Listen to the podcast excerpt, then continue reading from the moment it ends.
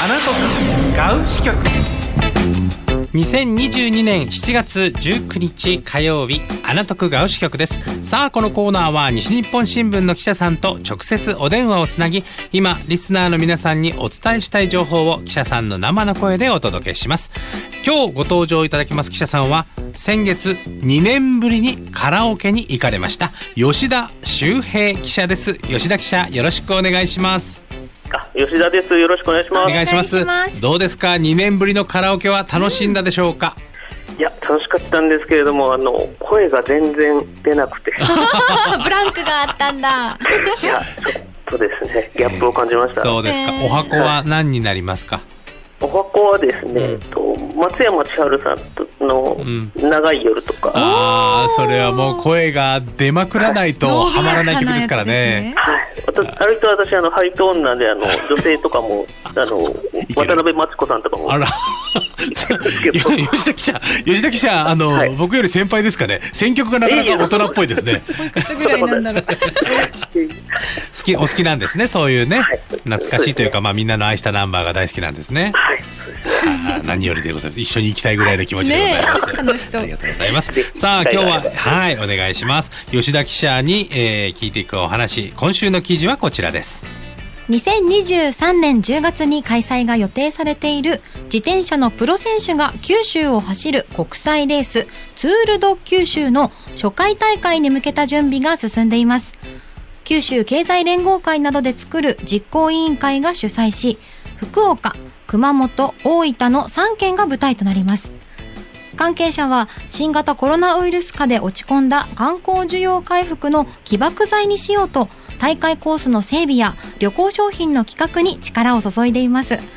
一方企業から資金協力を得られるかなど課題も見えてきましたはい、えーサイクルスポーツの話題、昨日はね、自転車マナーの向上を訴える、えー放送を FM 福岡やっておりましたけれども、改めて今話題にも上がっているツール・ド・フランスならぬ、ツール・ド・九州という大会が今予定されているんですね、吉田記者。はい、そうです。うん、これはあの、いつ開催予定で準備が進んでるんでしょうか？えっとですね、来年秋、10月に計4日間の日程でですね、あの開催を予定されてます。うん、あの、コース的にはどのあたりを回るようなレースになるんですか？はい、まず初日に北九州市のですね、あの小倉城周辺を周回するようなコースがあって、はい。えー2日目以降は福岡、熊本、大分をそれぞれですね、あの150キロ程度選手の皆さんが走られる予定です。すごい。こう、まあ、ツール・ド・フランスならぬツール・ド・九州ということは、その出発地点はそこで、そこからもう皆さん、ずっとこう、走っていかれるということなわけですよね。そうですよね、基本的にはあの一筆書きでというようなイメージですね。へえ、すごい大会が。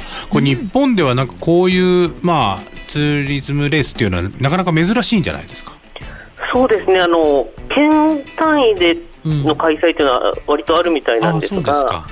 あのーこうやって県をまたいでですね、うん一つの地区で、あの複数県にまたがってというのは関係者大会関係者によると初めてということらしいです。うん。これはあの世界国際レースと書いてありましたけれども世界選手が参加できるような大きな大会にしていきたいということなんですかね？そうなんですよね、あのいわゆるあのツール・ド・フランスみたいなあの、うん。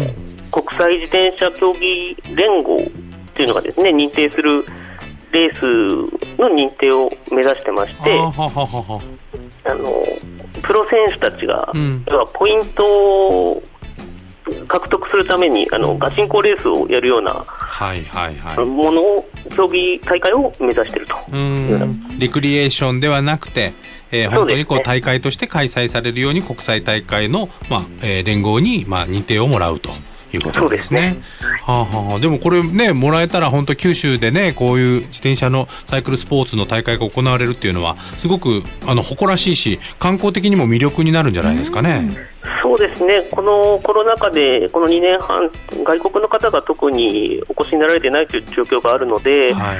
そこに対してやっぱり関係者の方々はあの起爆剤にしたいというような狙いもあるようです。このサイクルスポーツ自体は経済効果っていうのはやっぱり大きいですかね。あの先行しているのがですね、あのうん。宇都宮あの栃木の宇都宮があるんですけれども、はいはい。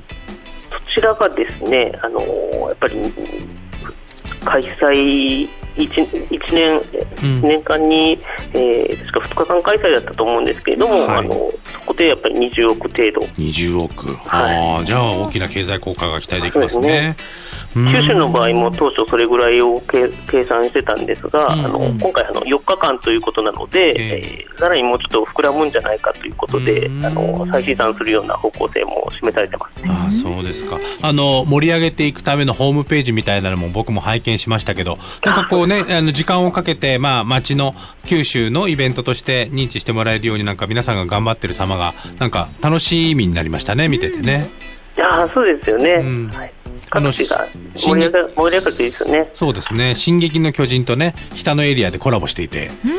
ね本当にこうなんか筋筋肉がスケスケの巨人の柄でみんな自転車またがったりとかしてましたもんね。楽しそう。ねえということでじゃあまあこれ大きい、えー九州の観光需要の回復の起爆剤になればいいなと思うような、ツールド九州という大会ですね、えーこれなんかこう福岡で何か今後行われてくるイベントだとか何かそういった催しみたいなのはもう何か決まってますかね？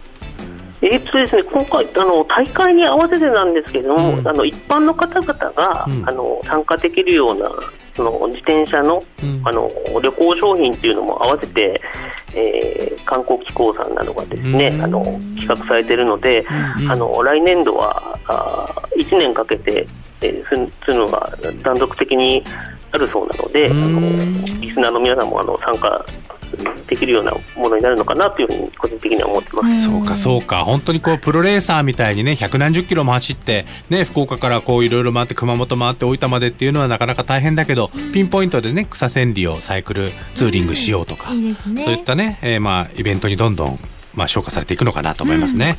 はいということでそううん。あの九州エリアがこれで盛り上がるといいですね。はいはい、ということで期待しております。また新しい情報か何かありましたら教えていただきたいと思います。吉田記者ありがとうございました。ありがとうございましたどうもありがとうございました。はい。ということで、吉田周平記者に今日はご登場いただきました。福岡の味方、西日本新聞ミーのアプリでは、今日ご紹介した記事の他にも、福岡のニュースや身近な情報が満載です。今すぐ検索してダウンロードしてみてください。さあ、そして今ラジオを聞かれている皆さん、調べてほしいことや困っていることがありましたら、どうぞ、ガウアットマーク FM 福岡 .jp までですね、お問い合わせいただきたいと思います。記者の皆さんが気になる情報だったらですね、いろんなアンケートを取ってみたり、質問をしてみたりと、えー皆さんの情報を、まあ、集めてくれるということにつながっていきますんで、どうぞ皆さんの声をお寄せください。皆さんの調べてほしいことは、ガウアットマーク FM 福岡 .jp までお送りいただきたいと思います。アナトクガウ支局過去放送分もアーカイブで聞いてくださいね。